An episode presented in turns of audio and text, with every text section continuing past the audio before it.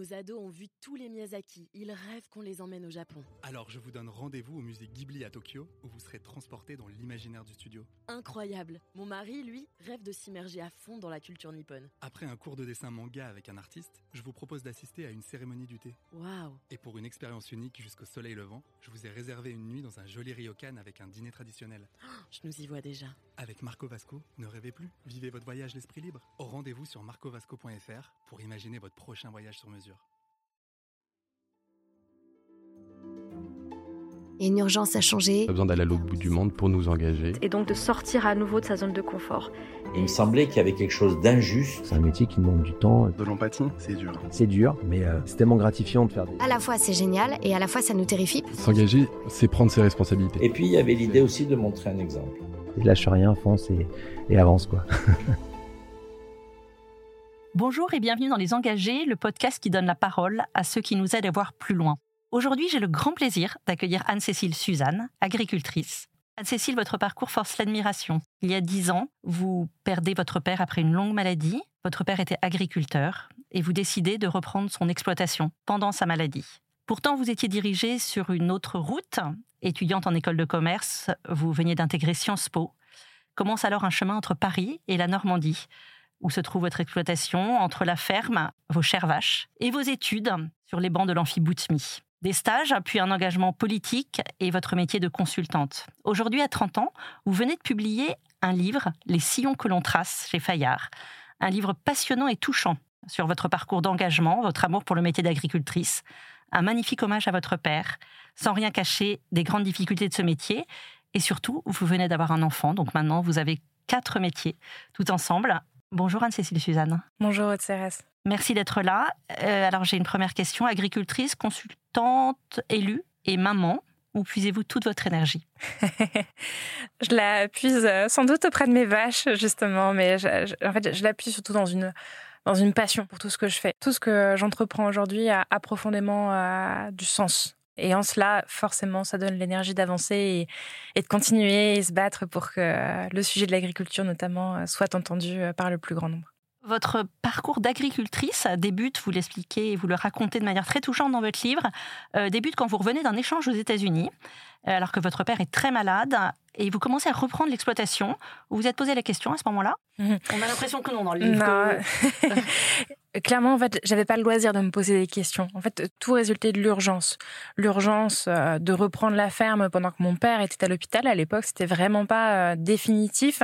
L'idée, euh, c'était vraiment que, que tout tienne en attendant son retour. Et je m'étais fait un devoir de faire en sorte que ces vaches aillent bien, que ces champs aillent bien, et que quand il reviendrait, il retrouve tout comme il l'avait quitté. Vous lui demandez même un conseil au moment où vous velez une vache et vous n'y arrivez pas Ouais, alors en fait, papa donc, était quand même très malade, il était à l'hôpital euh, du fait de son cancer, donc euh, il pouvait peu m'appuyer. Mon enjeu à moi, c'était qu'il fallait nourrir les animaux tous les jours et qu'il n'était pas là pour le faire. Donc je l'ai un peu appelé pour lui demander conseil, mais euh, à vrai dire, même sur son lit d'hôpital, son souhait n'était pas que je reprenne la ferme. Donc au final, il a été très absent de tout ça, tout simplement parce que savoir que je travaillais sur la ferme et que lui ne pouvait pas le faire le faisait aussi souffrir. Et puis votre père vous quitte, vous et votre maman, et vous poursuivez votre double vie entre euh, Sciences Po, la ferme. Est-ce qu'il y a des moments où vous avez voulu tout abandonner Vous évoquez des moments dans le livre compliqués où vous avez envie de baisser les bras et de...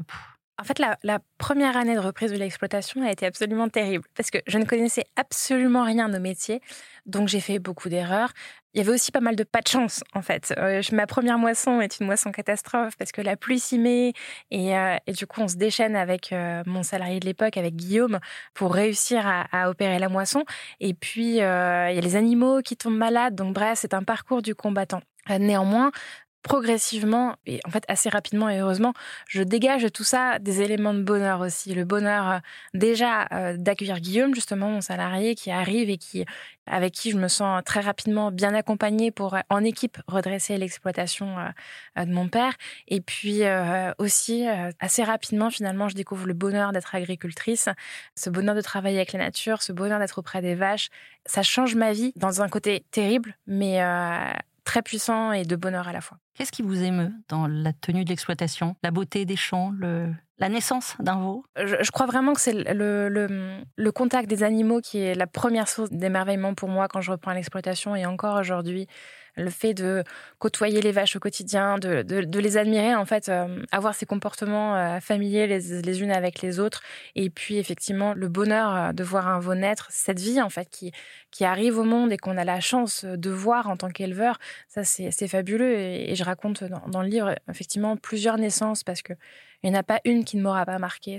on ne peut pas rester indifférent à cette beauté-là. Et la beauté de la naissance d'un animal, c'est la beauté de la vie, et ça, on le retrouve dans les champs, au travers de la vie végétale, et puis euh, encore une fois de la vie animale, les animaux sauvages. C'est vrai que j'en parle beaucoup aussi, parce que tout ça, à la fois, est facteur d'émerveillement. Vous défendez l'élevage, vous défendez vos vaches. Est-ce que dans la situation actuelle, vous avez un motif d'espérer sur la réglementation, la situation économique Alors, la raison pour laquelle, notamment, c'est pas la seule, mais j'ai écrit ce livre et la raison pour laquelle je m'engage au quotidien sur l'agriculture, c'est en particulier pour sauver les vaches de France, parce que l'élevage bovin est l'une des productions agricoles les plus euh, menacées par manque de rentabilité. Je ne sais pas si dans l'actualité, on voit aujourd'hui un facteur d'espoir en tout cas, moi, je crois vraiment que la France perdrait beaucoup à perdre ses élevages parce qu'elle perdrait ses prairies, elle perdrait ses paysages fabuleux. Elle perdrait aussi toute cette vie parce que euh, on parle beaucoup de la mort des animaux d'élevage, mais c'est avant tout une vie, une vie qui dure des années. Moi, mes vaches, elles vivent dix ans sur l'exploitation et, et euh, je vois pas de quel droit on leur interdirait de vivre cette vie-là sous prétexte qu'à la fin, elles mourront. C'est tout ça que je défends et, euh, et bien sûr, j'ai espoir que ça dure parce que de toute manière, la France a besoin de ça. Vous êtes aussi consultante auprès de l'industrie agroalimentaire dans un cabinet. Comment est-ce que vous conciliez cette double casquette dans votre vie personnelle et dans votre dans vos préoccupations? Alors, c'est une conciliation de tous les instants, c'est-à-dire qu'il faut, faut, faut, quand même être flexible, parce que je fais des allers-retours entre mon exploitation agricole, qui a besoin de moi, hein, notamment euh, la nuit euh, pour les naissances et autres, et Paris, avec euh, notamment tous les décideurs économiques que je peux accompagner, et qui aussi sollicitent ma présence. Et l'idée, en fait, c'est d'arriver à construire des ponts entre la réalité agricole que je côtoie dans mon exploitation et les sphères décisionnelles où finalement se fait la décision qui permettra de sauver l'agriculture française ou en tout cas de la rendre plus rentable ou d'opérer les transitions notamment environnementales nécessaires. Donc j'accompagne ces décideurs pour qu'en fait ensemble et grâce à eux, on arrive à, bah, créer des filières qui soient plus rémunératrices pour les agriculteurs, à créer des filières qui permettent de financer bah, par exemple le maintien des prairies qui sont un gros réservoir de biodiversité ou travailler euh, pour permettre à ces entreprises-là de encore trouver des agriculteurs dans 10 ans euh, parce qu'elles ont besoin de ces agriculteurs pour remplir leurs rayons, pour fabriquer leurs produits et, euh, et donc les intérêts convergent. Ces ponts entre euh, les décideurs économiques et la ferme, vous les créez comment? Vous les invitez sur place? Alors ça m'est arrivé de les inviter sur place. Des personnes que j'ai accompagnées sont venues sur l'exploitation. Je leur ai un petit peu expliqué très concrètement ce que c'était. Et puis je les emmène aussi voir d'autres exploitants agricoles. Hein. Il n'y a pas que moi. Mais au-delà de ça, en fait, euh, l'idée, c'est souvent juste de leur expliquer comment ça fonctionne. Il n'y a pas de mauvaise volonté de part et d'autre. On, tape beaucoup, notamment sur la grande distribution ou sur les industriels. Moi, je pense qu'on n'a rien à gagner à se taper dessus. Je pense qu'on a beaucoup à gagner à parler ensemble et à parler le même langage. Donc déjà, rien que le fait de leur expliquer, en général, ça fait beaucoup avancer les choses. Donc, euh, donc voilà, je suis vraiment dans, la construction. Et c'est pour ça que quand on parle de colère agricole, pour moi, alors bien sûr, il y a de la colère, bien sûr, il y a des, il y a des réactions viscérales qui se créent. Moi, euh, quand j'écris des tribunes, notamment dans les médias sur l'agriculture, euh, c'est toujours euh, issu d'une réaction un peu viscérale à un truc qui, qui m'exaspère. Mais avant tout, euh, tout ça doit se faire dans la construction et donc dans le dialogue. Parce que vous parlez de tribunes, en plus de votre activité, de vos quatre casquettes, vous racontez dans votre livre que vous aimez écrire et que votre mari vous a poussé à écrire aussi. ouais, c'est. D'ailleurs, j'insiste effectivement beaucoup sur le fait qu'on ne fait jamais rien seul. Et donc, notamment, mon mari m'a beaucoup poussé à, à prendre la parole dans les médias, c'est lui qui m'a poussé à écrire ma première tribune quand euh, j'avais, euh, j'osais vraiment pas le faire. Et, ça a fonctionné, elle a été publiée. Et puis après, j'en ai écrit plein d'autres. Et c'est vrai qu'écrire, en fait, pour moi, euh, c'est un moyen facile d'exprimer euh, une opinion ou une réalité qui me tient à cœur. Euh, c'est plus facile pour moi que de prendre la parole dans les faits, donc, euh, donc je le fais assez résolument. Et, et ce livre, en fait, l'idée, c'est d'arriver à poser vraiment, au-delà d'une tribune qui fait souvent 4000 caractères, donc c'est très court, poser mes idées, poser mon amour pour l'agriculture, mais en toute réalité, c'est-à-dire en, le décrivant de façon, de façon assez neutre quand même, assez réaliste en tout cas, la manière dont ça fonctionne avec euh, des beautés mais aussi des travers. Est-ce que dans le milieu des agriculteurs, euh, le, fait d'être une femme vous a parfois posé des problèmes? Vous avez mis du temps à être reconnue.